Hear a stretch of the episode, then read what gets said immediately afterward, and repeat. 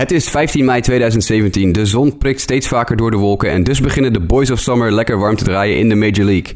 Afgelopen week is er weer genoeg gebeurd in Amerika en dus hebben we weer een propvolle uitzending van Just a Bit Outside, de Sport Amerika MLB podcast, voor jullie voorbereid. Vaste host Justin Kevenaar heeft gisteravond een beetje te hard doorgefeest met Matt Harvey, dus beide heren liggen nog met hoofdpijn in bed. Ik ben Jasper Roos en ik neem jullie vandaag mee met Mike van Dijk. Hoi. En Lionel Stute. Ah man. Week 7 van het Major League seizoen duiken we volop in. Er is geen Marlins nieuws, maar wel heel veel andere zaken. Here we go. En dan beginnen we zoals altijd met het moment van de week. We hebben ook deze week weer allemaal een moment van de week uitgekozen.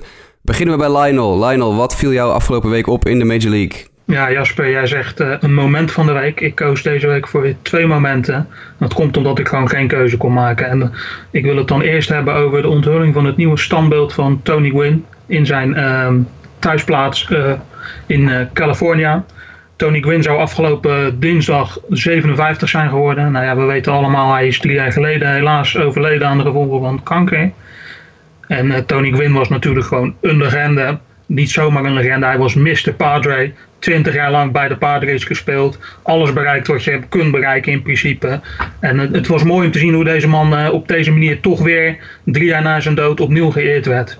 Dus dat was voor mij gewoon een, een, sowieso een moment wat even genoemd moest worden. En dan meer naar een moment echt in uh, de stadions. Joey Votto sloeg um, tegen de New York Yankees een, een home run. Dan zou je denken, ja, Joey Votto, home runs, dat zien we wel vaker. En dat is precies het punt wat ik wil maken. Wanneer je kijkt naar de grote reds uit de geschiedenis, dan zie je een heel lijstje van namen van mannen die in de jaren 70 en 80 actief waren.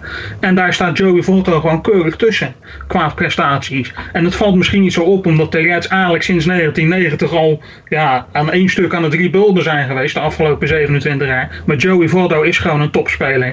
En dat laat hij week in, week uit zien. En ik vond dat dat deze week even benoemd moest worden. Ja, absoluut. Tony Quinn inderdaad. Ik vind het schitterend dat je dat moment even noemt. Want ja, Quinn is inderdaad een, een, een, ja, legende. Een van de beste slagmensen ooit. Als je die statistieken er ook bij haalt nog... met hoe weinig strikeouts hij kreeg en, en dat soort zaken. Het is echt uh, heel goed dat er nog bij, stilgestaan wordt... bij wat die man heeft betekend voor honkbal in San Diego... maar ook zeker ja, slagmensen op zich. Mike, wat waren jouw momenten van deze afgelopen week? Ik heb er eentje en uh, dat was Zach Greinke afgelopen donderdag tegen de Pittsburgh Pirates. Ik kan er echt van genieten als een pitcher gewoon compleet een line-up domineert. Tot aan de achtste inning had Greinke nog geen honkslag opgegeven. één keer vier wijd gegooid. Uh, toen stond hij tegenover Gregory Polanco die een home run sloeg en daarmee de no-hitter. ja, ten idee. Uh, Granky gooide in die wedstrijd 11 strikeouts. Hij was echt super sterk. En ja, dat was echt geweldig om te zien. Ook een paar mooie defensieve acties achter hem. Maar uh, ja, als een pitcher zo sterk is, uh, dat is gewoon ja, top. Dus dat was mijn moment van de week. Ja, het is ook wel fijn om te zien dat Granky weer een beetje de weg naar boven heeft gevonden. Hè. We hebben hem een aantal keer besproken aan het begin van het seizoen. Dat we ons ja, toch licht zorgen maakten over hoe hij zich liet, liet zien dit seizoen. Maar hij lijkt weer behoorlijk op de weg terug, of niet? Ja, zeker. Als je kijkt naar de strikeouts, ook de laatste vier wedstrijden. Uh, die gaan allemaal rond de, rond de 10, 7 geloof ik, 9 en twee keer 11. Uh, hij is echt uh, goed bezig op dit moment. Dus ja, dat, dat hopen we dat het, ja. ja. precies, dat het door blijft gaan. Ja, ja, het is toch altijd beter als sterren als Granky het goed doen. Um, over ja, sterren gesproken. Uh, we zijn allemaal natuurlijk groot Bartolo Colon fan. En mijn uh, moment van de week komt dan ook uit een wedstrijd waarin de 43-jarige, bijna 44-jarige Bartolo Colon uh, weer wat deed wat noemenswaardig is. Hij gooide tegen Houston van de week en kreeg in één inning home runs tegen door drie spelers.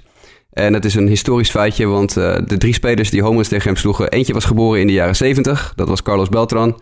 Eentje was geboren in de jaren 80, dat was Josh Reddick. En eentje was zelfs geboren in de jaren 90, dat was Carlos Correa. Dus in één en dezelfde inning kreeg Bartolo Colon drie home runs tegen van spelers uit drie verschillende decennia... En dat, ja, dat vind je toch nergens anders, terwijl hij zelf ook al bijna 44 is. Uh, dat geeft toch wel weer aan dat uh, honkbal toch een sport van de lange adem kan zijn. En dat vond ik uh, een interessant momentje. Unieke feature. Ja, Bartolo die doet iedere keer weer, weer iets, iets nieuws. Big Sexy gaat maar door en gaat maar door. Dus dat vind ik mooi. Hou ik van. Zeker. Waar ik ook van hou zijn MLB News en Notes. Dus we duiken snel nu het hele lange nieuwsblok in van de afgelopen week. MLB News en Notes. En we trappen het MLB News en Notes blokje af met een contractverlenging. Want Bryce Harper heeft een contractverlenging getekend. hey, zeg je dan, het is uh, 15 mei. hoezo hebben we het nu ineens over contractverlengingen midden in het seizoen? Maar ja, de Nationals en Bryce Harper zijn tot een overeenkomst gekomen voor 2018. Mike, wat zit, uh, wat zit hierachter? Ja, met uh, deze contractverlenging tot uh, het einde van 2018 hebben de Nationals de arbitration afgekocht eigenlijk van Bryce Harper. eenjarige contractverlenging, dus hij krijgt 21,625 miljoen dollar voor dat seizoen. En ja, dat, ja, dat is het hoogste wat iemand heeft gekregen tot nu toe om arbitration af te betalen. Uh, dus ja, dat, hij uh, zit er goed bij volgend jaar. Waarom hebben de Nationals dit gedaan, denk je? Nou ja, ze hebben een aantal contracten nog die in ieder geval nog tot eind 2018 doorlopen van wat grote spelers. En na 2018 hebben ze in ieder geval wat meer mogelijkheden om Bryce Harper waarschijnlijk een, een lange termijn deal aan te bieden. Dus ik denk in die zin dat ze ervoor gekozen hebben om nu alvast één jaar te verlengen. Of in ieder geval één jaar komend seizoen te regelen dat hij er is. En ja, hoe ze dat dan daarna gaan doen, ja, dat is, ben ik benieuwd. Nou, het is interessant natuurlijk om te kijken als je ziet dat Harper dit jaar verdient hij wat? 13 miljoen aan mijn hoofd? Ja, dat zou kunnen. Ik denk dat de Nationals gewoon het risico niet wilden lopen dat hij in arbitration in de offseason komend jaar 25 miljoen zou krijgen of zo. Dus hebben hem nu gewoon een beetje, denk ik, de gulden middenweg hebben ze hem een contract aangeboden. En Harper zegt prima, 21 miljoen kan ik prima van leven. En inderdaad, ik denk dat het een eh, kwestie wordt van eh, geld sparen voor, voor na 2018. Lionel, als je kijkt naar die 2018, die 2018 draft, of sorry, als je kijkt naar die 2018 free agency class. Hoe denk je dan dat Bryce Harper erbij gaat zitten tegen die tijd? Wat gaat hij vangen ongeveer? Ja, een, echt een heel dik contract. Nu is het wel zo dat natuurlijk die free agency in, in, in dat jaar is natuurlijk echt heel dik gevuld. Met Nolan Arenado, Manny Machado, om maar wat namen te noemen. Maar Bryce Harper gaat goed verdienen hier. En het kan best zijn dat hij dat gewoon gaat doen bij de Nationals. Hè? Vergis je niet. Nou, hij krijgt nu dit, dit contract voor één jaar om die arbitration af te kopen. Maar daarmee is niet gezegd dat hij niet voor, uh, in, na 2018 gewoon alsnog bij de Nationals gaat blijven tegen nieuwe voorwaarden. Ja, denken we dan aan een, uh, een Giancarlo Stanton-achtige deal qua lengte en dan met meer geld nog uh, erin?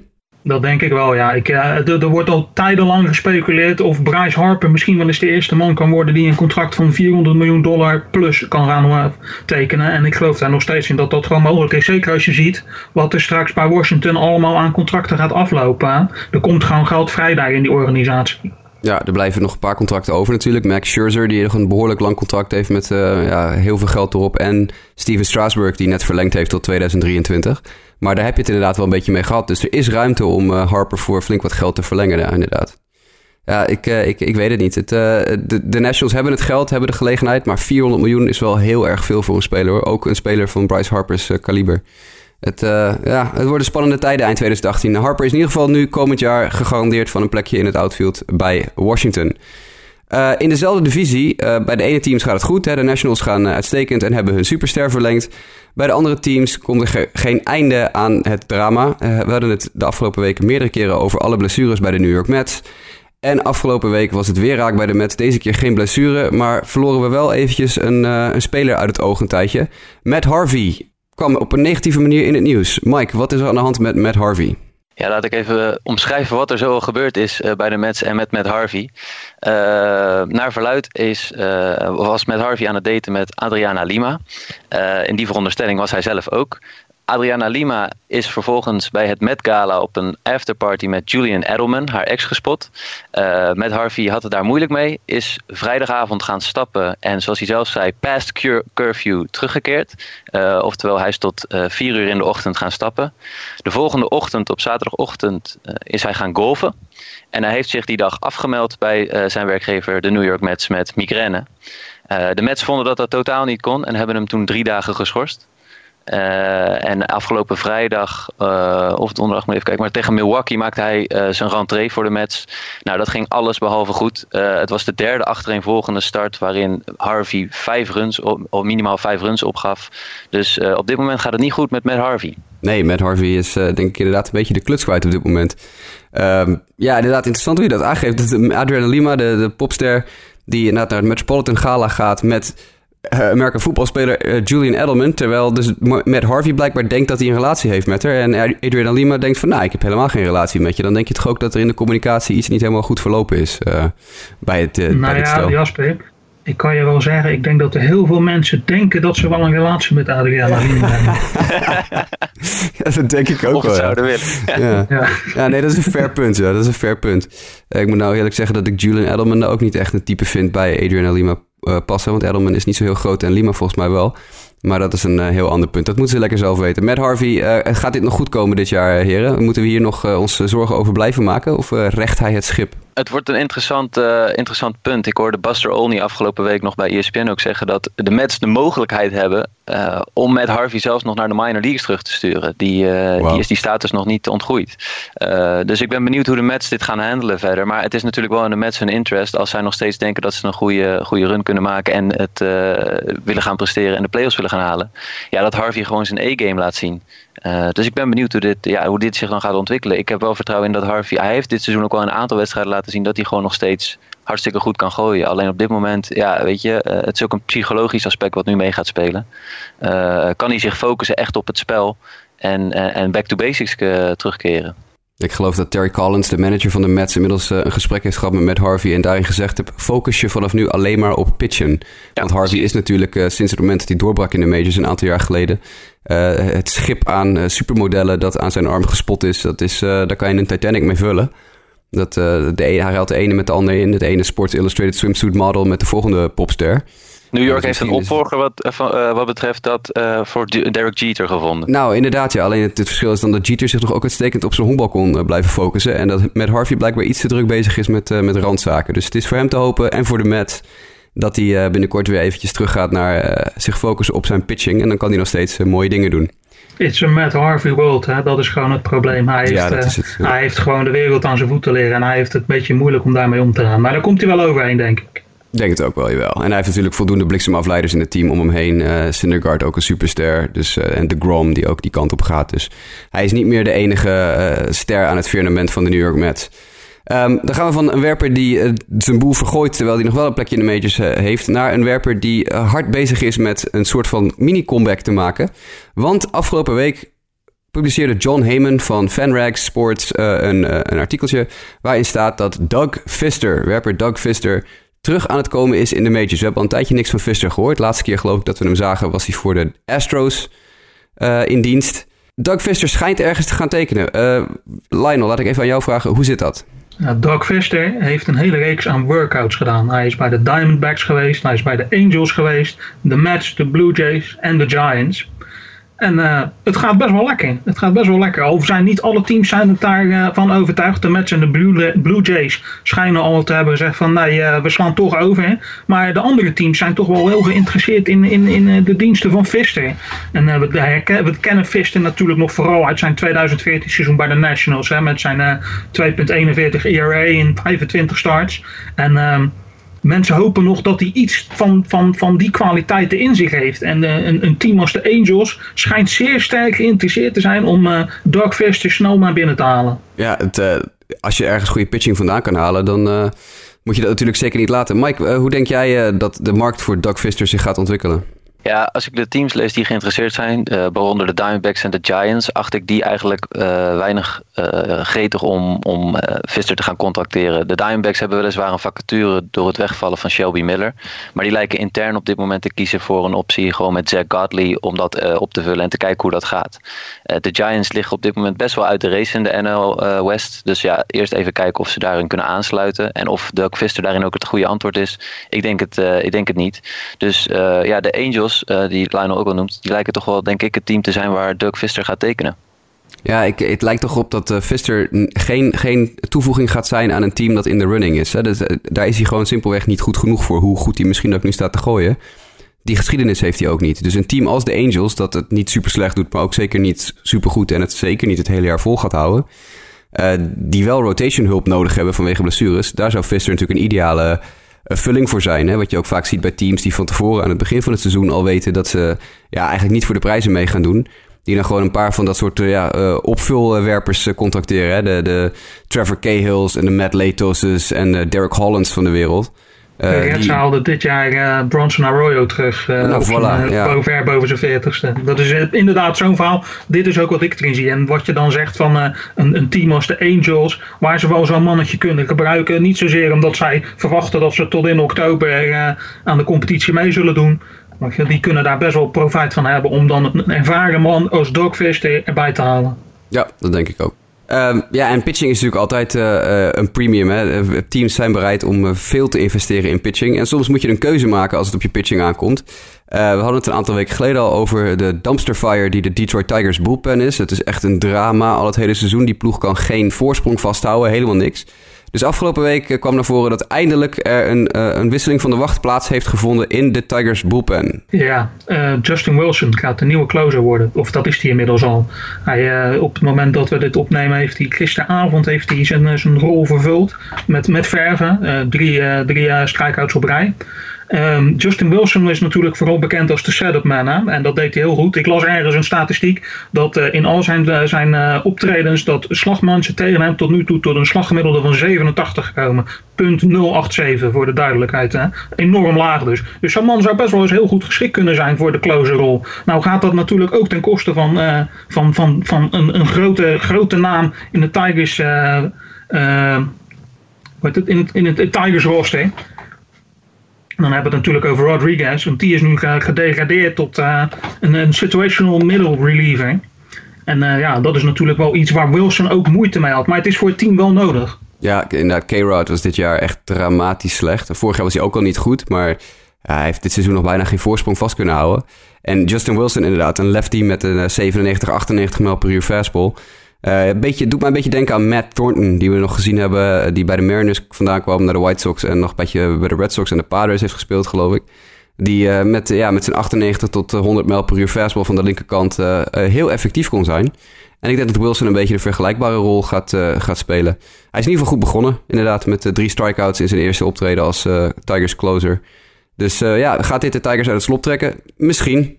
dit team is te talentvol om, om te lang een slechte boelpen te hebben, denk ik.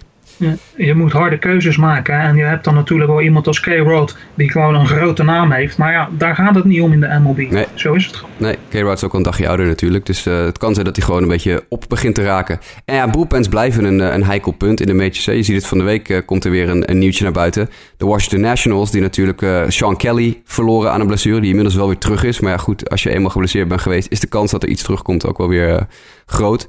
Uh, Coda Glover is een rookie die en geblesseerd is. En uh, ja, je weet niet wat je aan Coda Glover hebt. Dus de Nationals hebben serieus geen enkele closer in hun bullpen nu. Dus uh, vorige week kwam het nieuws naar buiten dat de Washington Nationals hun top scout achter de White Sox aangestuurd hebben. Dus deze week, de hele week, is de, de top scout bij de White Sox om te kijken naar David Robertson. Uh, en dat betekent dat uh, ja, de trade van David Robertson naar de Washington Nationals echt steeds, uh, steeds groter wordt. Die, die mogelijkheid wordt steeds groter. Robertson staat uitstekend te gooien dit seizoen. Echt heel goed. Veel beter dan vorig jaar, waar hij wat moeite had met de competitie. Maar dit seizoen is hij, is hij lights out. Dus de, de trade van Robertson naar de Nationals komt op dit moment echt serieus heel erg dichtbij. Zeker als je natuurlijk je topscout naar een, een team toestuurt om er even naar te kijken. Van interessante bullpen nieuwtjes duiken we ook eventjes wat verder de honkbalwereld in. Want de draft komt er weer aan. De, de komende paar weken hebben we een aantal afleveringen ingeruimd om uitgebreid te praten over de First Year Player Amateur Draft. De gewone draft waar spelers uit college en high school eh, in Amerika gedraft kunnen worden. Eh, de internationale free agent signing periode komt eraan.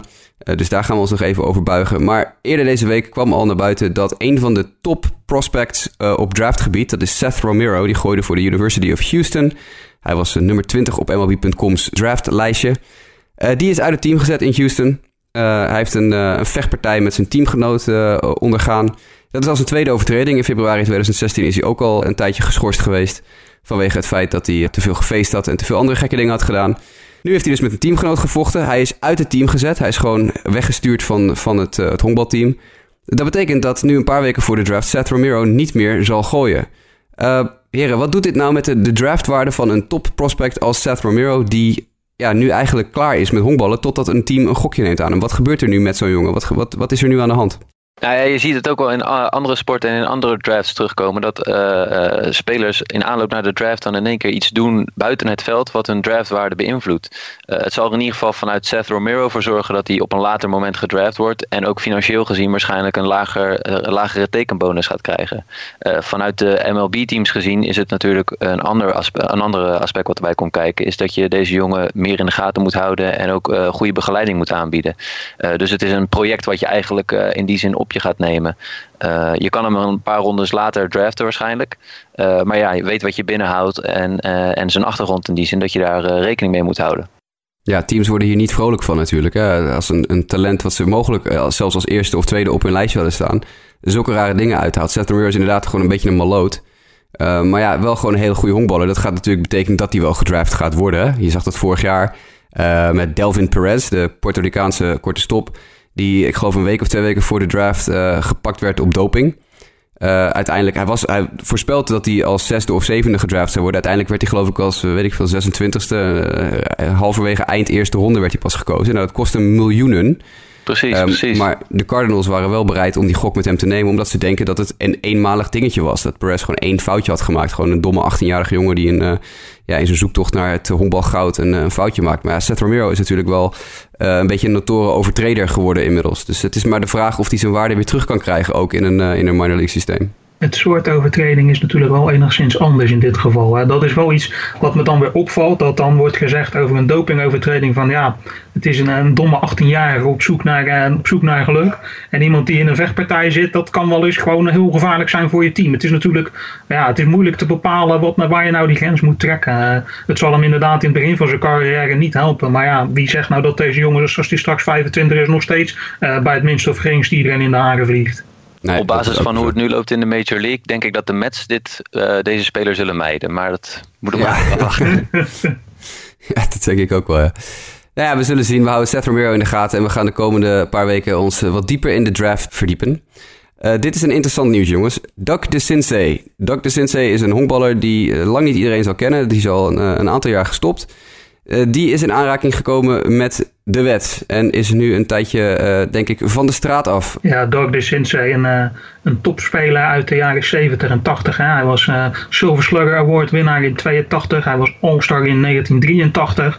Hij speelde voor de O's, de Angels en de Cardinals. En aan het eind van zijn carrière ook nog even voor de Yakult Swallows in Japan zodat iedereen een beetje een beeld heeft over wat voor soort man we het hebben. Uh, deze man hoorde van zijn buurman in 2012: joh, ik ken een farmaceutisch bedrijf en dat gaat binnenkort overgenomen worden. Dus ik zou nu instappen als ik jou was. En uh, dat deed Doc de Sinsis. Die kocht een, een, pakket aandelen. En dat niet alleen. Hij vertelde het ook aan zijn vrienden. Aan uh, wel 15 in getal. Dus een hele grote groep aan mensen kocht aandelen van een bedrijf wat overgenomen ging worden. En verkocht ze na de overname voor een hoop geld. En ja, dat mag niet. Dat is handelen met voorkennis. En omdat hij het niet alleen zelf, maar ook aan allerlei andere mensen in zijn omgeving heeft verteld.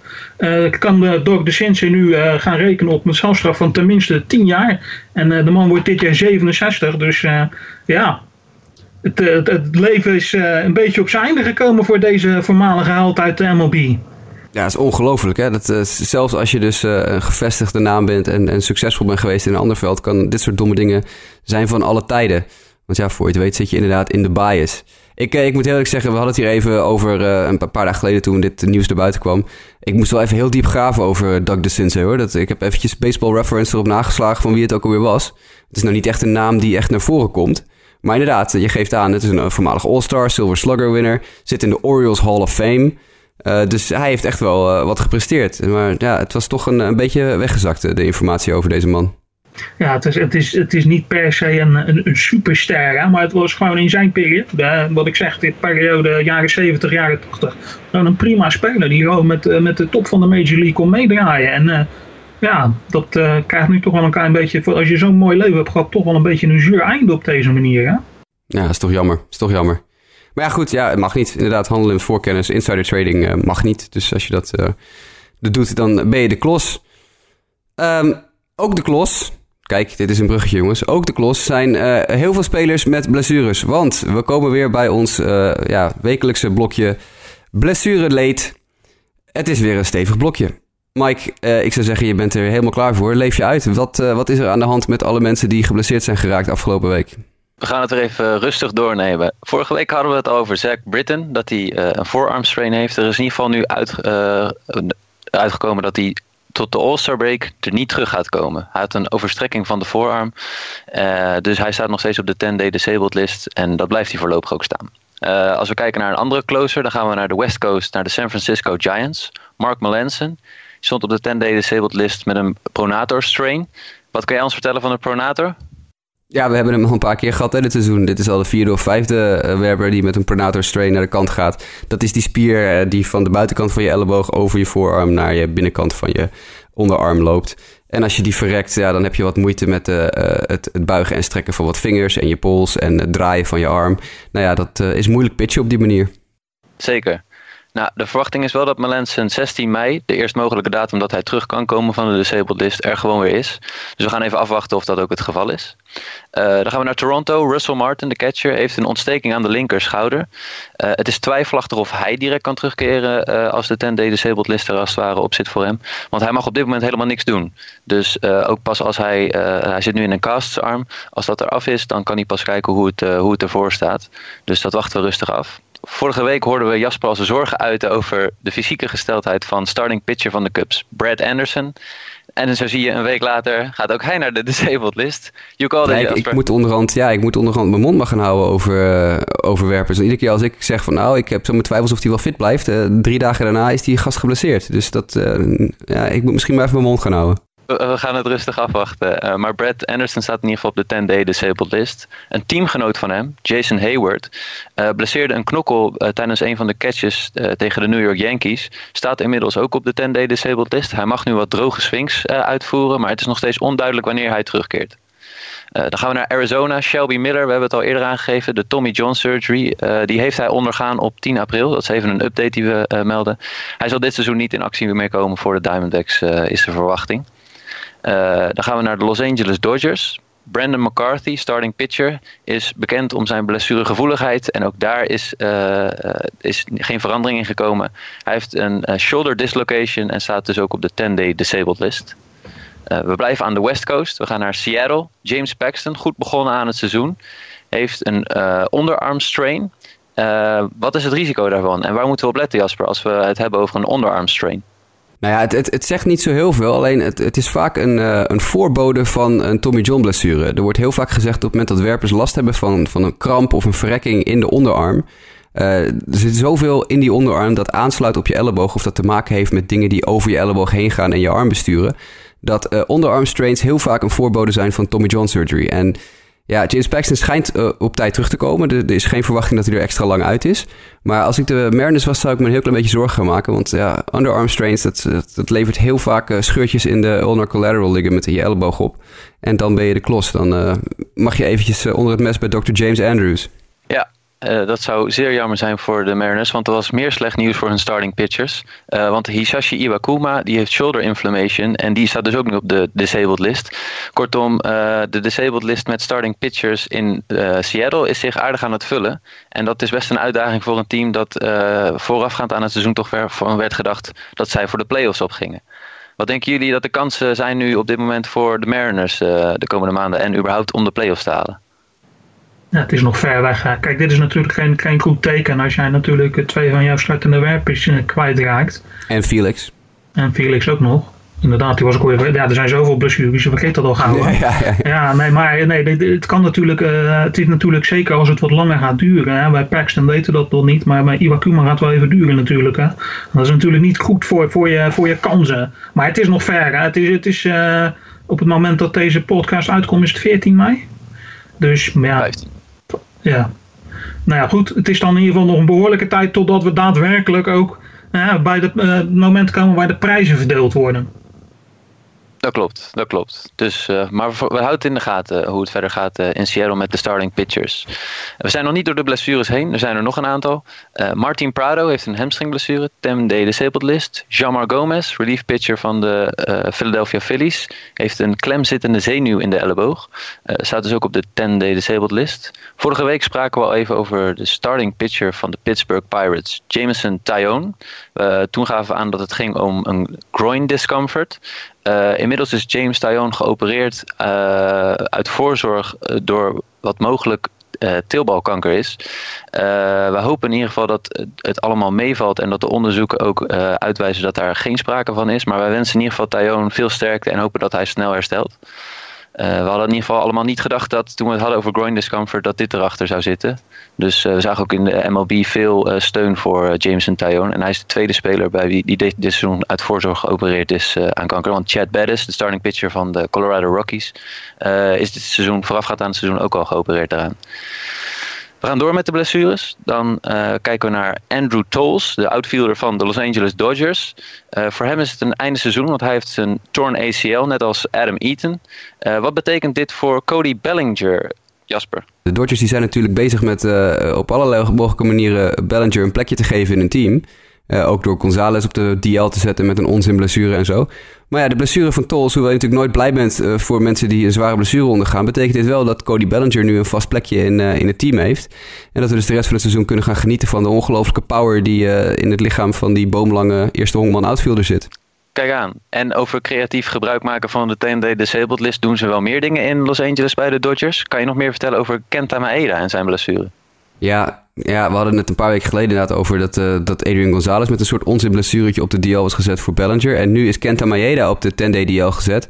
Uh, met zogenaamd een hamstringblessure. Nou is dat wel zo. Hij is wel, heeft wel een beetje last van zijn hamstring. Dat schijnt hij al twee weken te hebben. Maar helemaal niet erg genoeg dat hij op de DL zou moeten. Uh, hij was ook heel goed in zijn laatste start, dus er was niks aan de hand. Maar de Dodgers hebben gewoon een hele diepe starting rotation. Um, echt meerdere Major League capabele werpers, waaronder Rich Hill. En Rich Hill, die was afgelopen week bezig met zijn rehab assignments in de minors. Die komt weer terug van een blessure van de DL. En toen hebben de Dodgers gedacht, nou ja, we kunnen ook gewoon Maeda nu eventjes uh, een week of twee rust geven. En zorgen dat die hamstringblessure helemaal weggaat. Want ja, we hebben toch Rich Hill die terugkomt. Dus die ruilen eigenlijk gewoon nu Maeda en Rich Hill om. Uh, terwijl Maeda voor ieder ander team niet op de DL gezet was. Maar ja, de Dodgers die hebben gewoon de mogelijkheid om dat te doen. Onder het mom van alles voor de overwinning. De Dodgers gaan er in ieder geval op die manier helemaal voor, uh, is duidelijk. En, ja, en ze hebben die nieuwe DL-methode hebben ze helemaal uitgevonden. Alle mazen in de wet hebben ze voorkomen ja. door. Uh, we zijn er bijna met de blessures. Uh, Faria, de korte stop van de Miami Marlins, heeft een oblique strain. Giovanni Soto van Chicago White Sox heeft een shoulder issue. Francisco Liriano, de starting pitcher, heeft op dit moment uh, aan zijn linkerschouder een ontsteking. Dus die gooit op dit moment ook niet 10-day disabled list. Dan komen we bij mijn grote vriend uit Milwaukee, Ryan Braun. Die is op dit moment beland op de 10-day disabled list. met een linker kuitblessure. Ik hoorde jullie eerder op een aflevering waar ik niet bij was praten over dat hij mogelijk geruild zou worden naar Los Angeles. En dan moest dat gebeuren voor 24 mei, geloof ik. Wat betekent deze blessure voor de mogelijkheden van de Brewers om Brown te traden? Ja, dat zal nu wel iets lastiger worden. Het is natuurlijk maar, het is een, een hij staat op de 10-day disabled list, heb ik begrepen. Dus ja. het is in principe maar kortstondig. Maar ja, het is wel precies, als je het gaat tellen, kom je precies op dat moment uit natuurlijk, hè, 24 mei. Dus je moet een beslissing gaan nemen over een speler die op dit moment geblesseerd is. Ja, en ik denk ook zeker met de Cody Bellinger, die nu in één keer dan in het outfield belandt, dat de Dodgers op zich ook voldoende opties daar hebben. Uh, dus ik ben benieuwd of eigenlijk de Dodgers ook een, een fit nog blijven in deze, in deze trade. Nou, de Dodgers willen natuurlijk wel heel graag ook op korte termijn van Yaziel Puigov. Ja. Dus die speelt nu uh, everyday, omdat die, uh, ja, ze moeten wel, ze hebben een paar blessures. Maar die zijn al jaren bezig met uh, Puig shoppen rond de deadline. Dus het zou best kunnen zijn dat ze zeggen, nou geef ons Brown maar. En dan shippen we aan het eind van het, vlak voor de trading deadline of zo, Puig wel ergens anders naartoe voor een, een pakketje prospects of zo. Ja. ja of, of, ze nemen Brown en ze gaan gewoon weer iemand op de 10 DDL laten zetten. Ja, dat kan, ja, dat kan ook allemaal gewoon in Los Angeles. ja, dat klopt. Oké, okay, nou dan gaan we nog even door met de blessures. We hebben Jairus Familia, de closer van de Mets. Uh, die is geopereerd aan een bloedpropje in zijn schouder. Hij kan daardoor de komende drie, vier maanden uh, niet terugkeren als uh, competitive pitcher voor de Mets. dus het is even afwachten wat, wat dit betekent verder voor de Mets. Weer de Mets. Weer de Mets. Het houdt niet op. Uh, Wai Yin Chen, de Miami Marlins starting pitcher, die is out indefinitely. Uh, vorige week gaven we aan dat hij een tired arm heeft. Dus eens even uh, kijken wanneer hij uh, terug zou kunnen keren. En tot slot hadden we nog Mike Trout. Die was de afgelopen week had hij wat last van zijn hamstring.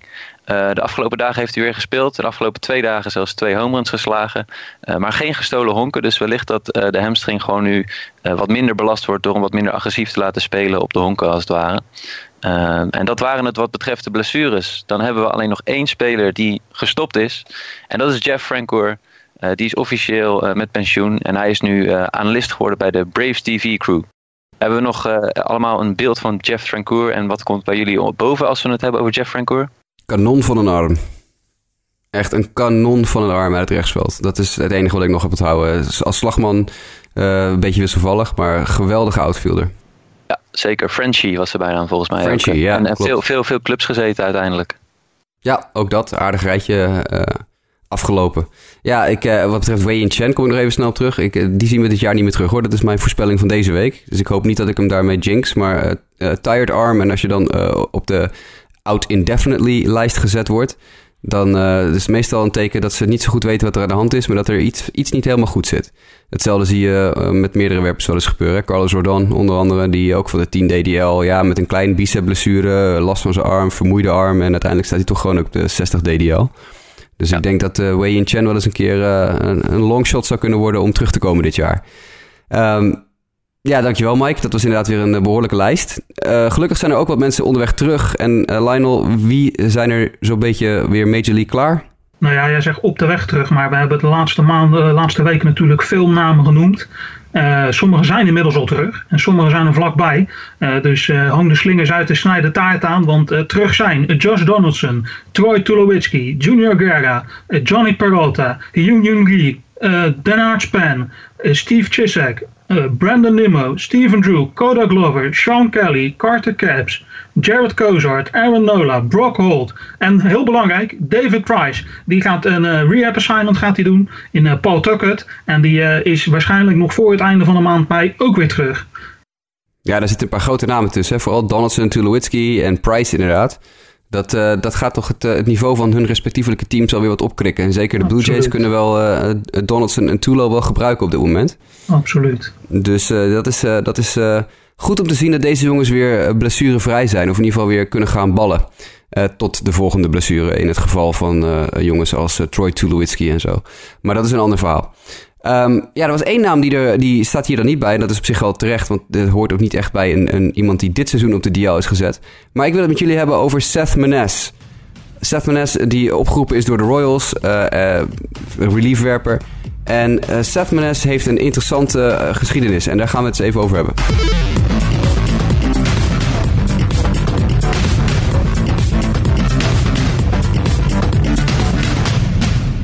Ja, zoals ik al zei, Seth Menes, uh, reliefwerper uh, van de Kansas City Royals, is opgeroepen en terug in de Major League. Maar waarom is dat nou nieuws? Want Seth Menes is nou niet een naam waar iedereen meteen zegt van... oh ja, je hebt, uh, je hebt inderdaad een supergoeie reliever nog die, die daar zit. Nee, Seth Menes is een voormalig St. Louis Cardinal. En Seth Menes ging, onderging negen maanden geleden een heel experimentele operatie. Lionel, hoe, hoe zit het met de operatie van Seth Menes? Ja, Seth Menes uh, heeft een, uh, een operatie ondergaan aan zijn, uh, aan zijn UCL. hij heeft een experimentele UCL-reconstructie ondergaan. Kunnen we het het, het makkelijkste omschrijven. dit is een alternatief voor Tommy John. misschien dat je even kan uitleggen wat Tommy John surgery eigenlijk precies is. Want we hebben het er natuurlijk vaak over. Maar misschien dat niet alle luisteraars precies een beeld hebben van wat Tommy John surgery nou is. Nou, heel, heel in het kort en heel kort door de bocht uitgelegd. op het moment dat je je ulnar collateral ligament afscheurt, die zit aan de binnenkant van je elleboog, uh, dan moet dat gerepareerd worden. Uh, Tommy John operatie is een operatie die vernoemd is naar de werper Tommy John. Uh, dat was zijn achternaam John, dus die Tommy en John. die was de eerste die het onderging. dat hebben we het over decennia geleden. Het idee achter Tommy John surgery is dat het, het gescheurde, de gescheurde pees in je elleboog wordt verwijderd. En er wordt een stuk pees uit je been, vaak uit de hamstring, genomen. Dan wordt er een gaatje geboord in uh, een van de botten in je elleboog. Daar wordt die pees doorheen geregen, als het ware. En met dus de pees uit je hamstring wordt je elleboogpees vervangen. En die wordt dus vastgezet door, door een gaatje in je elleboogbot uh, ja, de boel als het ware uh, vast te knopen. Nou, hamstring pezen zijn veel sterker dan de pezen in je elleboog. Zeker veel sterker dan de ulnar collateral ligament. Daarom zie je heel vaak dat werpers sterker terugkomen uh, van een Tommy John operatie dan daarvoor. Want ja, een, Tommy John houdt gewoon in dat je een sterkere pees in je elleboog gebouwd krijgt. Maar het is, een, het is een enorme ingrijpende operatie. En, de, en de, de herstelperiode was vroeger twee jaar. Dat werd toen anderhalf jaar. Het is nu ongeveer één jaar. Maar ze zijn natuurlijk nog steeds bezig met het kijken van... is er, is er een, ander, een alternatief voor Tommy John operatie? Want het is nog steeds zo dat een werper dan... je ziet het bij Shelby Miller, die is er gewoon dik een jaar uit zometeen. Um, en blijkbaar heeft Seth Menes dus nu, uh, of de dokters hebben met Seth Menes een nieuwe operatie uh, uitgevonden. Nou ja, een nieuwe operatie uitgevonden. Het, is, het, het wordt op een andere manier bekeken. Hè. Kijk, Seth had een, een blessure waarbij de scheur uh, heel mooi recht liep. Gewoon uh, vanaf het bot was zijn pees recht afgescheurd. Dus wat hebben deze artsen bedacht? Als wij nou eens niet uh, heel, die, die, die, heel die reconstructie zoals die bij Tommy John surgery wordt gedaan. Als wij die nou eens niet helemaal gaan doen. Maar gewoon dat stukje pees opnieuw gaan aanhechten aan het bot. En dat doen we door het, het vast te zetten met een, een, een soort elastiek. En we laten het daar gewoon zitten en we, we laten dat helen.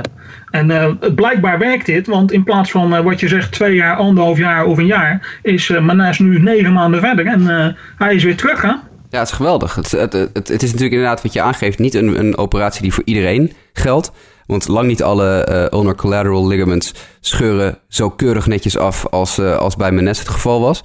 Maar voor de werpers waarbij dit wel het geval is, is dit natuurlijk een, ja, een seizoenreddend uh, geval. Want stel je voor, je scheurt uh, in juli of zo een keer je, je, je pees in je arm. Dan ben je met springtraining gewoon weer terug. Ja, Terwijl in het verleden was het je scheurt in juli je arm. En je kan de rest van dat seizoen en het hele volgende seizoen kan je schudden. Ja, dat is wel echt een uh, enorm verschil natuurlijk. Ja, en het is natuurlijk... het is, deze methode is een van de vele methodes die op dit moment onderzocht wordt. Hè? Het, er staat maar bij Garrett Richards. Die heeft een, een, een methode ondergaan waarbij stamceltherapie is gebruikt. Um, dat, is een, uh, dat gaat iets minder soepel dan men tot nu toe gedacht had. Want Garrett Richards is in de tussentijd weer met allerlei uh, bijkomende klachten alweer uh, verdwenen naar, de, naar de DL. Hè. Die had de last van zijn biceps en meer van dat soort dingen. Dus daar zitten nog wel wat haken en ogen aan. En dat is natuurlijk ook wel interessant om nu te gaan bekijken wat er bij Manes gebeurt. Hè. Want hij is nu terug, maar hij heeft natuurlijk nog niet op niveau gegooid. Nee, het is natuurlijk de vraag in hoeverre dit, dit, dit houdt. Je, je houdt natuurlijk altijd op die plek waar dat, die pees gescheurd is. Zal die zwakker blijven? Dat lijkt mij logisch. Het is volgens mij altijd zo als je een spier of een pees scheurt... dat de plek waar die heelt is nooit de, wordt nooit de sterkste plek van het, van het ding zelf. En dat is natuurlijk wat Tommy John operatie wel uh, ondervangt. Er wordt gewoon een, een stuk heel nieuwe pees. Gewoon een, een, een heel ja, een, niet beschadigd stuk pees in je elleboog gebouwd. Uh, ja, dit is een, een, fascinerend, uh, fascinerend geheel. Uh, jij gaf in de, in de pre-production meeting aan, uh, Lionel, dat het vergelijkbaar, vergelijkbaar is met een, wat zei ook weer, iets met een, een, een, motorblok of zo? Ja, Tommy John surgery kan je gewoon zien als het, het motorblok uit je auto halen, alles uit elkaar halen en schoonvegen. En weer in elkaar zetten. En deze methode die Manes heeft ondergaan, kan je gewoon zien als een, een borsteltje door het filter halen. En daarmee kan je weer er tegenaan voor de komende tijd. Het is gewoon, gewoon een flink simpelere methode om hetzelfde te bereiken. Ja, ja het is gaaf. Ik vind het, uh, ik vind het mooi om te zien dat dit soort uh, ja, vernieuwende operaties nog steeds uh, uitgevonden worden. Wie weet kunnen ze dit ook doortrekken naar bijvoorbeeld ACL-tears. Dus de scheuren in je kniebanden of zo. Als die recht afgescheurd zijn. Misschien is daar ook wel een manier voor te vinden om dat ja, op een nettere manier, een snellere manier te repareren. Want ook dat zijn natuurlijk operaties waar je langdurig uit de running mee bent. Ja, ja en ik, ik vind het zelf ook altijd wel. Ik luister vaak naar uh, Stefania Bell van ESPN, dus uh, de medisch expert daar. En die geeft ook aan, weet je, als je Tommy John surgery ondergaat, nog steeds zie je vaak dat veel spelers ook niet terugkeren meer op het oude niveau wat ze hebben, of überhaupt. Uh, dus als daar goede alternatieven voor zijn, moet je dat zeker overwegen. En is die ingrijpende, je gaf zelf ook aan, die ingrijpende operatie van Tommy John surgery, is dat dan ook echt de beste optie voor een pitcher? Uh, Zo'n elastiekje is dan misschien net weer uh, beter passend. En ja, het moet blijken hoe, hoe houdbaar dit dan is voor Menes en, en in andere situaties. Maar het is, het is goed. En Tanaka heeft ook uiteindelijk niet Tommy John surgery ondergaan. En David Price proberen ze nu ook in ieder geval uh, op een andere manier terug te brengen dan, uh, dan gelijk te kiezen voor de Pavlov-reactie, wat het de afgelopen jaren veel geweest is. Oké, okay, Tommy John surgery en je kan weer verder. Ja, nee, het hangt natuurlijk ook vanaf hoe erg de scheur is. ik geloof dat Price en Tanaka hebben een heel relatief klein scheurtje. En dan wil je natuurlijk niet dat het groter wordt. Maar ja, bij Menes was hij gewoon helemaal afgescheurd. ja, ja, en ja. Dan, dan moet je vaak wel. Um, maar je hebt gelijk, het is, het is vaak een, uh, inderdaad een, een instant reactie van nou, scheur in zijn elleboog, nou, hup, uh, repareren en over anderhalf jaar zien we je weer terug. Um, maar ja, het, het zou mooi zijn als dit een, een alternatief oplevert hiervoor. Um, ik, ik hoop dat Menes het goed gaat doen. Ik, ik, ik ben hier wel voor, van dit soort vernieuwingen. Gisteravond heeft hij in ieder geval zijn seizoensdebuut gemaakt voor, voor de Kansas City Royals. Ja, nou, en dat uh, is voor de Royals ook prettig, want die hebben ook wel behoefte aan uh, functionerende werpers op dit moment. Um, dan tot zover uh, Seth Menes. Seth Menes is, is terug. Seth Menes gaat geen All-Star worden dit jaar. Maar de, de All-Star wedstrijd komt er wel langzamerhand weer aan. Op MLB.com is er al druk, wordt er geronseld voor ons om te gaan stemmen. dus we gaan eens even een korte All-Star update doen.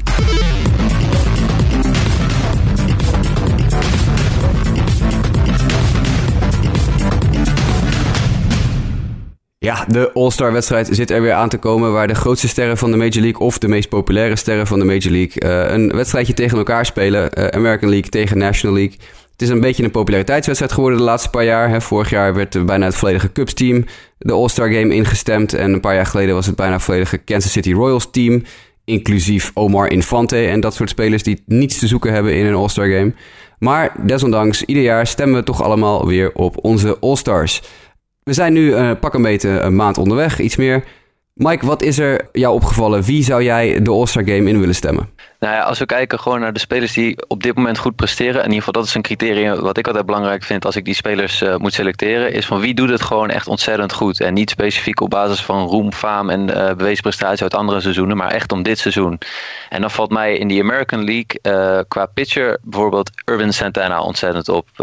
hij gooit ontzettend sterk dit jaar voor de Minnesota Twins. 6-1 record, ERA van 1.5 en een whip van 0.8. Ja, dat is gewoon, dat, dat had ik zelf niet zien aankomen dat hij het zo goed zou doen. Maar ja, hij vindt hem echt heel goed gooien dit seizoen kijken naar de, de National League qua pitchers, uh, dan, dan zit ik te denken aan, aan, aan Scherzer en, en, Kershaw die het gewoon heel goed doen. Uh, qua uh, de pitching. qua positiespelers zijn er voor mij eigenlijk aan in beide leagues twee spelers die er bovenuit steken. Is in de National League Ryan Zimmerman. heeft de chips gehad in het verleden en ook gewoon qua slagprestatie was het afgelopen seizoen minder. Maar dit seizoen is hij echt gewoon veruit op dit moment de beste slagman. En bij de weer Minnesota Twins, Miguel Sano staat ontzettend goed te slaan. Ook uh, afgelopen dagen weer twee home runs geslagen. Uh, ja, ik, die zouden mijn stem in ieder geval krijgen. Ja, inderdaad. En Lionel, hoe, hoe zie jij dat? Nou ja, als we even weer teruggaan naar de pitchers. Um, wat mij opvalt de laatste jaren, en dat is niet alleen in de All-Star Game, dat zie je bijvoorbeeld ook in de World Baseball Classic. Um, er is zelfs uh, een, een, designated hitter rule natuurlijk. Uh, sterke armen worden beschermd. Hè? Dus je kan wel gaan stemmen op Clayton Kershaw of Chris Sale of noem maar op. Maar de kans dat zij gaan starten is gewoon wat minder groot. Hè? Dus de laatste jaren kies ik er zelf voor om dan iemand te, een, een, goede startende pitcher te kiezen. Waarvan ik ook echt denk dat hij wel kans maakt om te gaan starten. En dan kom ik in de American League kom ik al gauw uit bij Jason Vargas. we hebben het net over de Kansas City Royals. Dramatisch op alle fronten. Maar er is één man die er bovenuit steekt en dat is deze Vargas. Dus die zou ik wel graag daar willen zien. Um, in de National League wil ik graag wijzen op uh, Mike Leake. Mike Leake doet het echt heel goed. Is misschien niet de grote man waar je in eerste instantie aan denkt, maar staat echt geweldig te gooien. En dat zijn nou werpers waarvan ik denk van die zouden wel eens gewoon ook echt daadwerkelijk kunnen gaan starten als je op ze stemt. En als ik dan kijk naar uh, position spelers, dan uh, ja, hele lijsten. Ik, ik hou een lijstje bij. Ik heb het een beetje door elkaar staan. Ik zal zomaar wat namen erin gooien. Billy Hamilton, Eric Thames, Aaron Judge. Um, ga zo maar door. Gewoon de mannen die de afgelopen weken hebben, echt hebben opgevallen, vind ik dat ook gewoon een plek verdienen in, uh, in de All-Star Game. Het is wat Michael zegt, hè. ik stem ook op spelers waarvan ik vind dat ze het gewoon goed gedaan hebben in de periode van april tot aan de All-Star Game. En daar kom, kom je dan nog gauw bij zulke soort mannen uit, hè? Nou, dat vind ik ook wel eigenlijk de, de bedoeling van een All-Star Game. Het is de bedoeling dat je spelers kiest die er uitgesprongen zijn. En inderdaad, wat Mike ook aangeeft, niet de spelers kiest die uh, ja, standaard eigenlijk elk jaar in de All-Star Game zitten. Omdat ze gewoon beschouwd worden als de beste spelers. Kijk, natuurlijk, Mike Trout maakt een uitstekend eerste stuk van het seizoen door. Die gaat gewoon weer starten in de All-Star Game. Dat lijkt me duidelijk. Uh, jullie picks voor, voor starting pitchers kan ik volledig mee in vinden.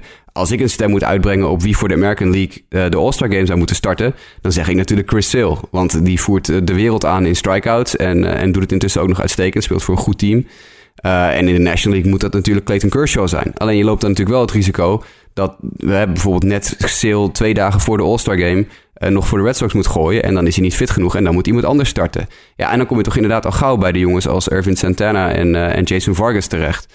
Um, ja, ook spelers die, die het... Je noemt al een aantal namen, Lionel. Ik kan me daar helemaal in vinden. Maar vergeet uh, Avizel Garcia niet van de White Sox... die tot vorige week de American League in hitting aanvoerde... en nu derde staat. Uh, Gene Segura van de Mariners staat hartstikke goed te spelen. Vind ik ook een leuke. En de Nederlanders. We moeten natuurlijk ook niet onze landgenoten vergeten. Uh, Sander Bogaerts en uh, Jonathan Schoop. En dan vooral Schoop. Die staat op dit moment... doet hij niet onder voor Robinson Cano. dat zijn toch jongens waar ook wel wat aandacht naartoe mag, denk ik. Ja, absoluut. Ik heb Schoop ook op mijn lijstje gezet. En het zijn inderdaad jongens waarvan je zegt, dat, zijn, dat is nou precies wat je zegt. Dat zijn nou mannen waarvan ik zeg van die hebben het goed gedaan tot nu toe. En die horen daar een plekje te krijgen. En als je dan inderdaad iemand moet kiezen, kies dan zo'n jongen. In plaats van iemand met een grote naam eh, die noteert op wat hij twee, drie, vier jaar geleden heeft gedaan. Is natuurlijk leuk, maar is niet waar een All-Star Game eigenlijk voor bedoeld is.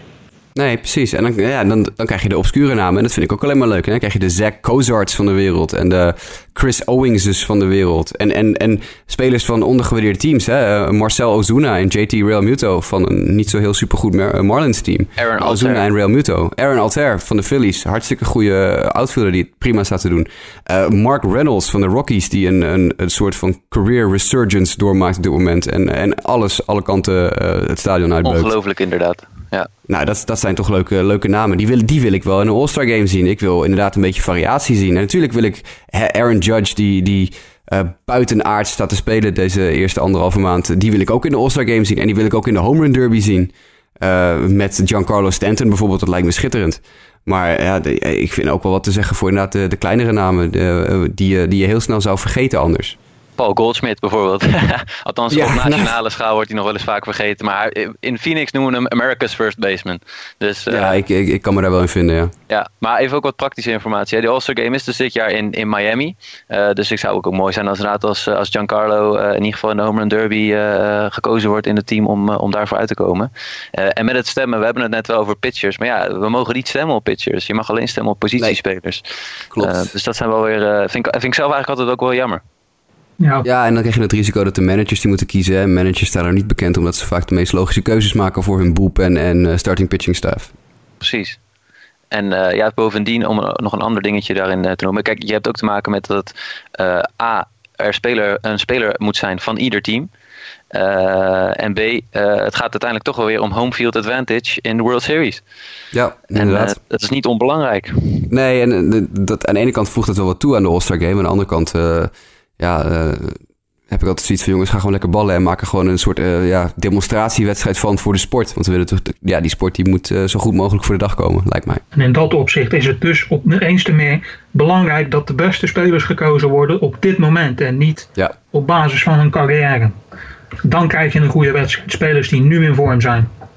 Ja, en dan krijg je nog het risico natuurlijk, wat we een paar jaar geleden gezien hebben, dat uh, spelers die in de startende line-up gekozen waren, uh, afzegden en zo. Ja, dat, dat, dat is natuurlijk altijd een enorme teleurstelling als dat gebeurt. En dan krijg je vervanging ervoor. En dat is altijd wel leuk. Maar ja, je hebt toch liever de, ja, de, de, de mensen die je echt wil zien spelen. Ook dat is een jaarlijks terugkerend uh, ritueel. Hè? Die afzeggingen zo in de laatste twee, drie weken. En dan toch tien uh, spelers die dan in één keer wel mogen komen. Ja, dat is jammer, vind ik. De, de derde keuze krijg je soms zelfs. Door te, ja, ja nee, dat is inderdaad heel jammer. Absoluut. Maar daardoor krijg je dan weer wel soms dat je juist de man waarvan wij nu zeggen van dat zijn de mensen die er moeten zijn, uiteindelijk toch in die startende line-up terechtkomen. Ook al waren ja. ze niet ingestemd. En dat is dan weer een klein voordeeltje eraan. Maar dan is het inderdaad met te hopen dat dat inderdaad ook uh, daadwerkelijk gebeurt. Want soms dan heb je het wel eens met afzeggingen van pitchers of zo. Dat je denkt van ja, deze pitcher moet toch in de All-Star Game zitten. En die zit er dan niet bij. En dan wordt die dus in de tweede ronde gekozen. Maar dan gooit hij weer tijdens de wedstrijd niet. En dan denk je ja, oké, okay, uh, ik, ik, wil toch het liefst zoveel mogelijk spelers zien. Ja, het is... Uh... Het is een ingewikkelde materie, de All-Star Game. Maar, ja, ik, maar ieder jaar wel weer een leuk feestje. Precies, toch? en om even voor duidelijk, ik wacht ook heel lang met stemmen. Ik stem pas echt op het moment dat het uh, wat meer duidelijk is. Kijk, we hebben er nu anderhalve maand honkbal op zitten. Ik vind het nu nog te vroeg om te zeggen of iemand echt uh, uh, dit seizoen het goed gaat presteren. En over de, wat Lionel zegt, die periode probeer ik ook. Ik, pro ik, stem zelf wat dichter op de, de All-Star Games. Ja, terecht. Dat, de All-Star Game voting is zo'n beetje de, de, de pepernoten van de MLB. Hè? Dat, ieder jaar komen ze weer een paar weken eerder. Dan ja, je van, precies, dan loop, je in, loop je in juli door Albert Heijn en dan liggen er weer de pepernoten in het schap. Dan denk je, dat, dat gevoel heb ik ook altijd een beetje met inderdaad in de eerste week van mei al gaan stemmen voor de All-Star Game. Dat, het slaat helemaal nergens op. Maar goed, het is nou helemaal zo. Um, wat ook zo is, uh, als we dit blokje All-Stars even afsluiten, uh, is dat we een heel goed gevulde mailbag hebben. Dus we gaan snel door naar de mailbag.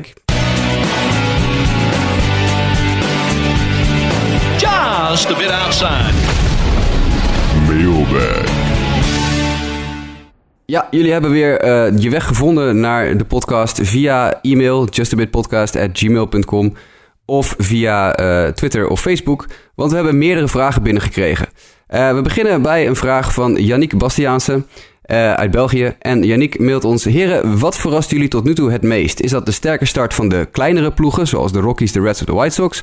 Of is het de wisselvallige start van de grotere clubs, zoals de Cubs, Mets en Giants? Uh, heren, wat vinden wij daarvan? Wat verrast ons tot nu toe het meest?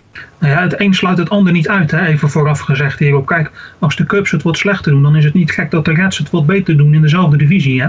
Laten we dat voorop stellen. Ja, Kijk, wat het is, uh, we hebben het hier, uh, zegt, de wisselvallige start van de grote teams. Maar uh, de Mets en de Giants hebben veel last van blessures gehad. Hè, man. Daar hebben we het regelmatig over gehad. En dat is natuurlijk wel een flinke aderlating geweest. Dus het is natuurlijk niet wat je vooraf verwacht had van de Giants. Maar er is wel gewoon een verklaring voor te geven. En als je dan kijkt naar de sterkere startende teams, daar is wat minder. Die zijn gewoon lekker in vorm. En daar is niet heel goed te vinger op te leggen hoe dat dan komt. De mannen hebben het gewoon naar de zin en staan gewoon lekker te slaan, lijkt het. Hè. En dan zeg van als je kijkt naar bijvoorbeeld de Rockies of de Reds en ook de White Sox die hier genoemd worden, dan vind ik dat toch wel verrassend dat ze nu, hè, we zijn nu half mei, dat ze nog steeds bovenin meedraaien ik word, ik word gewoon heel vrolijk van inderdaad de teams waar je niet verwacht dat ze gewoon heel goed draaien. De Twins bijvoorbeeld. En uh, hier en daar zal het best bij zo'n uh, zo'n zo'n klein team dan zijn uh, dat ze een, een gunstig, gunstig seizoen schema tot nu toe gehad hebben. Maar ik vind het gewoon hartstikke leuk om te zien dat je denkt van jeetje, er, er lijkt goede chemie te zijn. Het, het klikt in één keer.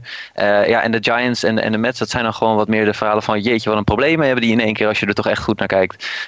en wat Lionel terecht opmerkt, zit ook op blessures dan komen daarbij kijken. Maar nee, ik, ik, ik vind echt de, de, de, de kleine teams die verrassen, vind ik leuker om, uh, om te zien. Ja, een, een kleinere team stond, uh, Yannick had dat keurig tussen aanleidingstekens gezet, want ja, kleinere teams is natuurlijk relatief. Precies. Uh, maar inderdaad teams de low expectations we... teams eigenlijk. Ja, precies, dat is het meer. Ja, inderdaad. Hey, en als we nou kijken nu even vanaf dit moment naar straks uh, de play-offs, hè? gaan de kleine teams er dan nog bij zijn of is dan alles uiteindelijk toch weer gewoon hersteld zoals de orde zou moeten zijn? Ja, nee, natuurlijk. Dat gaat uiteindelijk ook wel gebeuren. Vorig jaar, vorig jaar de White Sox, uh, volgens mij als goed voorbeeld. Zeg ik dan niet ja. verkeerd? Nee, dat, uh, heb je helemaal goed. Maak hem maar af. Ja, nee, dat, dat, dat, dat was natuurlijk ook. De eerste maand ging heel goed. En uh, daarna werd James Shields gehaald. En toen is het eigenlijk in één keer een stuk minder gegaan. Ik weet niet of dat nee, elkaar ja, er zat, hield. Maar... Nee, er zat er wat meer aan vast hoor. Ze gingen 26 en 10 geloof ik in april. Uh, en hebben toen verschrikkelijk op hun bullpen geleund. Omdat de starting pitching met Matt Letos en zo en John Danks natuurlijk niet uh, om over naar huis te schrijven was. En toen hebben ze de bullpen een beetje overwerkt. En toen stortte de starting pitcher nog verder in. En toen uh, de bullpen uiteindelijk ook. En dan is het einde verhaal. Dus dat soort dingen kunnen inderdaad zo gebeuren hoor. Halverwege mei. Je kan van 26 en 10 en het beste team in de majors naar helemaal niets in Chicago gaan. Dus dat kan heel snel gaan. Ik, ik verwacht dat de grotere teams uh, uiteindelijk toch weer boven komen drijven hoor. Dat, uh, dat kan niet anders. meestal zitten wel één of twee teams, uh, ik denk meestal één team bij die toch eigenlijk wel redelijk meedoet dan uiteindelijk om, de, om de play-offs. Ja. En ik denk in dit geval, ja, of Colorado, misschien de Yankees ook wel. Weet je, we hadden ook niet heel veel verwachtingen van de Yankees. maar dat, dat de Yankees en de Rockies misschien wel de teams zijn in de verschillende leagues waarvan ik denk, oké, okay, die doen uiteindelijk wel mee met, met de play-offs. Ja, nou ja, de Yankees hebben natuurlijk een, een, een, een salariscapaciteit die de meeste teams ver overstijgt. Precies, dat Dus in wel. dat geval zou ik, zou ik de Rockies wel heel leuk vinden. Ik denk, maar ja, Lionel, daar kan jij misschien uh, met mij even iets over zeggen. Dat de Reds en de White Sox, die door Yannick genoemd worden, uh, dat die sterke start niet heel lang meer gaat duren. Nou, het is voor de Reds wel echt al verbazingwekkend dat ze het zo lang volhouden. Hè? Twee weken was de verwachting, twee goede weken net als verleden jaar. En daarna gaan we gewoon weer onderin draaien. Maar ze blijven het redelijk volhouden tot op heden. Het is nu twee, twee nederlagen op rij. Misschien dat dat het begin van het einde is. Misschien dat ze er weer uitkrabbelen. Maar om nou te zeggen van dit is een team dat het straks inderdaad uh, aan het einde van het seizoen om de wildcard of zelfs om de divisiewinst gaat spelen. Dat, dat geloof ik inderdaad niet. Nee, dat denk ik ook niet. Hey, Yannick, hartstikke bedankt voor je vraag. Uh, blijf mailen, hartstikke leuk. Uh, dan hebben we nog een, uh, een, vraag via de mail. Dat is een vraag van Tim de Ruiter. Uh, die vraag kwam al vorige week binnen, vlak voor de uitzending. Maar die hebben we toen niet meer mee kunnen nemen in, in de outline. Dus die nemen we deze keer gewoon even mee. Tim mailt namelijk volgende. Hij heeft wel een interessante vraag, dus we willen hem absoluut even beantwoorden.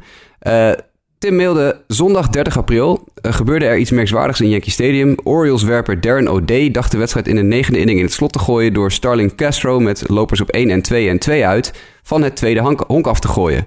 O'Day gooide de bal langs J.J. Hardy het outfield in. Castro kon niet naar het derde honk, maar de umpire oordeelde dat er sprake was van een balk... Het gevolg was dat Castro en Judge een honk opschoven. Orioles manager Buck Showalter de kleedkamer mocht opzoeken en Didi Gregorius even later een game-tying hit sloeg. Er was bij iedereen wat verwarring over de balk. Kunnen jullie misschien uh, uh, aan de hand van dit voorbeeld uh, de balk even duiden? Nou, Tim, dat kan, want Lionel heeft heel veel verstand van dat soort regels. Dus Lionel, hoe zit het met de balk? Even een, kleine shout-out aan Tim de Ruiter. Ik ken hem al een paar jaar. prima vraag, Tim. Ehm, de balk in dit geval. Kijk, de balk is natuurlijk heel simpel uitgelegd gewoon niets anders dan een schijnbeweging. Hè? Als jij de suggestie wekt dat je gaat gooien, dan moet je ook gaan gooien als pitcher. Anders dan, ja, dan is het gewoon een, een, een, een, valse situatie. En in dit geval uh, is het moeilijk in te schatten wat nou eigenlijk precies als een balk gezien mag worden en wat niet. Om het moment even naar voren te halen. OD doet een, een beweging die lijkt op een, een worp naar voren en draait om en gaat naar het tweede honk. En uh, daar zit dus ook uh, de, de, de crux in dit verhaal. Van wanneer is iets nou een balk en wanneer niet. Uh, toevallig gisteravond, we hebben het dan over zaterdagavond 13 mei. In de wedstrijd San Francisco tegen Cincinnati. Zien we Hunter Strickland die een stapje zet met zijn standbeen. En wordt gelijk voor een balk aangezien. Waardoor Zach Kozart kan opschuiven naar het volgende honk. Uh, ja, dat is natuurlijk moeilijk te bepalen wanneer je het dan over een balk hebt en wanneer niet. Ja, inderdaad. Uh, het blijft een ingewikkelde regel. Hè? Je hoorde ook direct na de, de Darren O'Day-situatie de tv-crews van en de Yankees en de Orioles zeggen dat het ja, wel een beetje dubieuze balkcall was. En dat er een, een rookie homeplate umpire achter de plaats stond. Dus misschien dat hij een beetje ja, niet gewend was aan, aan de, de gooibeweging van O'Day. Die natuurlijk inderdaad een hele funky beweging heeft. Ehm, dus het zou ook best kunnen zijn dat in het geval van OD dat de scheidsrechter er gewoon een beetje ingetrapt is. Ja, absoluut. Kijk, ik ben redelijk progressief waar het gaat om uh, spelregels. Hè. Ik vind als je een spelregel simpeler kan maken of een spelregel kan maken zodat het het spel bevordert, dan moet je daarvoor doen. En de balk is daar misschien wel het beste voorbeeld van. Uh, de grote man op het uh, statsgedreven honkbalgebied, James, hoe heet die? Bill James, sorry, sorry, Bill James, um, is een groot voorstander van het afschaffen of het versoepelen van de balkregel. En ik wil me daar graag bij aansluiten. Laten we zeggen van, uh, er moet echt een duidelijke werpende beweging met de arm zijn. Dan kunnen we het over een balk hebben. Maar nu als er een stapje gezet wordt of uh, er, wordt, er wordt gedraaid uh, op een onnatuurlijke manier. Ja, misschien moeten we dan maar zeggen van dat is geen balk meer. Want daardoor wordt het wel iets makkelijker te overzien. Ja, nee, dat is absoluut waar. Het is een hele ingewikkelde regel. Dus als je het kan versoepelen op die manier lijkt me dat schappelijk. En dat zou ook in de lijn kunnen liggen van op het moment dat er uiteindelijk naar robot umpires overgestapt wordt. Die kunnen natuurlijk geen box callen, want daar zijn we nog niet ver genoeg voor. Die kunnen alleen balls en strikes callen. Dus misschien is een afschaffing van de balk op dat moment wel aan de orde. Tim, heel bedankt voor je vraag. sorry dat we hem vorige week niet meenamen, maar we kwamen eventjes tijd tekort om hem nog op te nemen. Dus dan maar deze week. we hebben nog een, een, derde vraag. die komt van Erik Klaver. En Erik mailt ons: uh, Een van mijn hobby's is petten verzamelen. Ik heb van vele clubs een hoofddeksel. Nu vroeg ik me af: verzamelen jullie zelf eigenlijk ook honkbalgerelateerde zaken of iets dergelijks? Nou, daar ga ik wel vanuit. Uh, Mike, verzamel jij honkbalgerelateerde zaken of iets dergelijks? Ik heb toen ik uh, klein was, heb ik heel veel van die uh, pennants uh, ges, gespaard en verzameld. Dat ik een hele muur. Oh, die, vlag, die vlaggetjes. Ja, ja. precies. Die, die, die, die, puntvlag als het ware. Ja, ja, Die zie je ook altijd in de stadions wel liggen. en op een gegeven moment, toen ik de stadions ging bezoeken, toen haalde ik, nam ik altijd, als ik bij een stadion was geweest, zo'n klein mini-knuppeltje mee als het ware. Dus die heb ik dan ook nog gehad. Maar inmiddels spaar ik ze een stuk minder hoor. Dus nee, op dit moment eigenlijk niet. Nu heb ik eigenlijk alleen nog dat als ik naar een wedstrijd ga in Amerika, ik het leuk vind als het samenvalt met een, een promotion giveaway. Uh, dus ik heb een. Wilson Ramos bobblehead sinds, uh, sinds één of twee seizoenen. nou ja, dat is gek. Ik vind bobbleheads echt superleuk. Uh, Lionel, hoe zit het met jouw honkbalverzameling? Ik heb vroeger heb ik petten verzameld. Daar komt ook mijn liefde voor de Reds vandaan. Hè? Mijn allereerste petje, en we hebben het dan echt over de vroege jaren negentig. Mijn allereerste petje was van de Cincinnati Reds. Uh, dat was toen nog geen grote, op grote schaal uh, commerciële televisie. Het was het pre-internet tijdperk. Dus heel veel over de Reds wisten we niet. Want we zagen geen honkbal uit Amerika hier in Nederland. Dat heb ik op mijn eigen houtje, aan de hand van tijdschriftjes en dergelijke, heb ik kunnen achterhalen wat de Cincinnati Reds nou eigenlijk voor team was wat voor sport ze speelden en dergelijke. En daar is mijn liefde vandaan gekomen voor de Reds en eigenlijk ook wel voor een groot deel voor honkbal in het algemeen.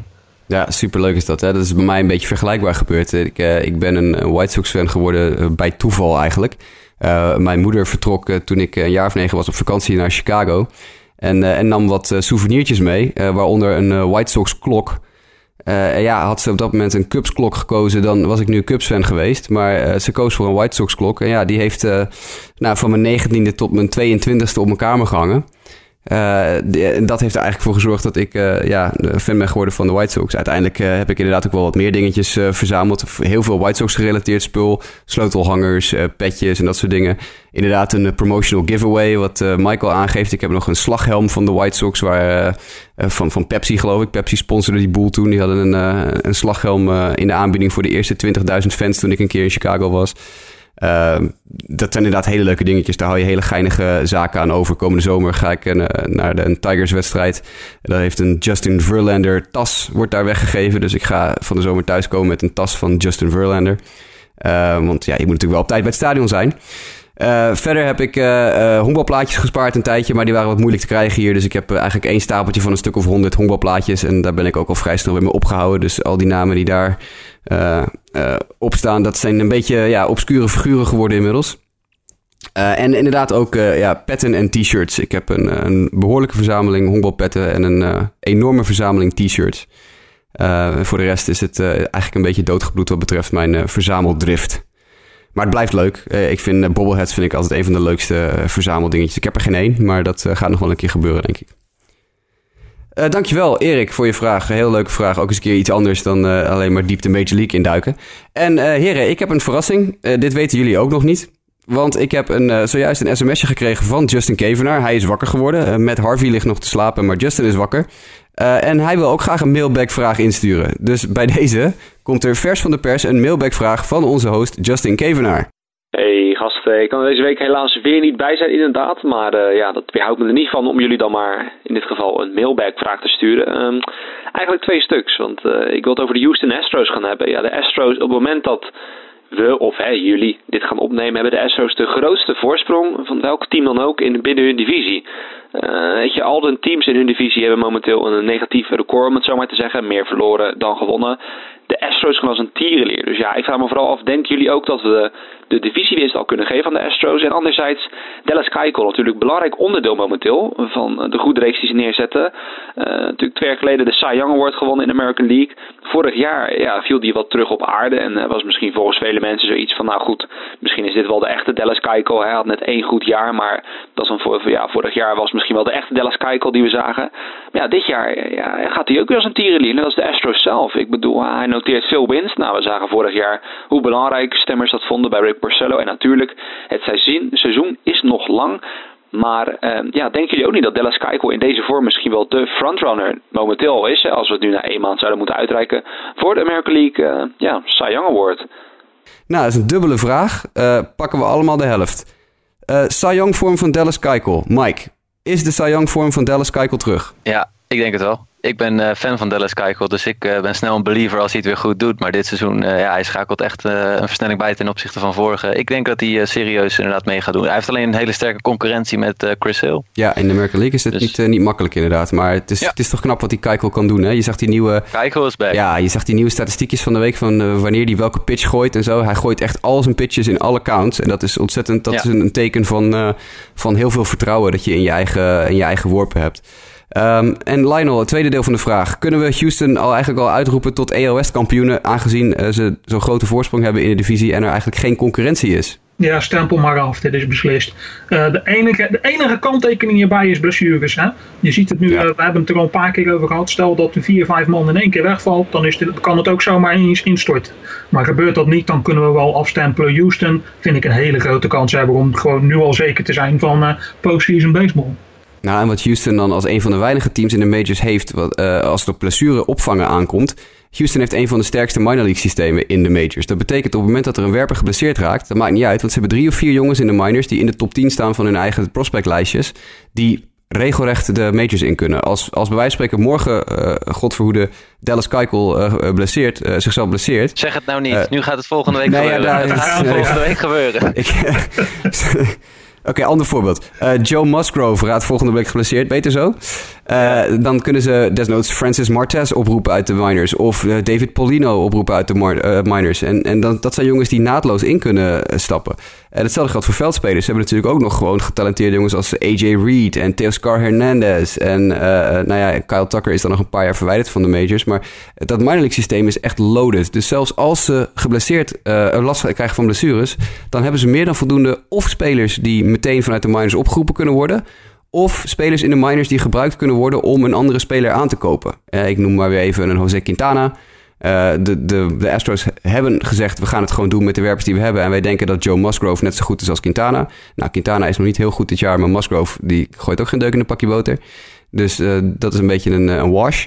Maar de, de, mogelijkheden om die blessures op te vangen zijn er in Houston. Dus ik denk inderdaad absoluut wat je zegt, Lionel, dat de Astros wel eens een keer met gemak hun divisie kunnen gaan winnen. Uh, dat is, ja, vind ik terecht. Hadden we van tevoren denk ik ook allemaal gekozen, hè, begin van het jaar. Volgens mij hebben we allemaal de Astros gekozen als uh, AL West winnaar. Carlos Correa heeft net echt een ongelofelijke week achter de rug. Dus ja, die zijn echt goed bezig. Ook dat nog, ja, ook dat nog. Ja.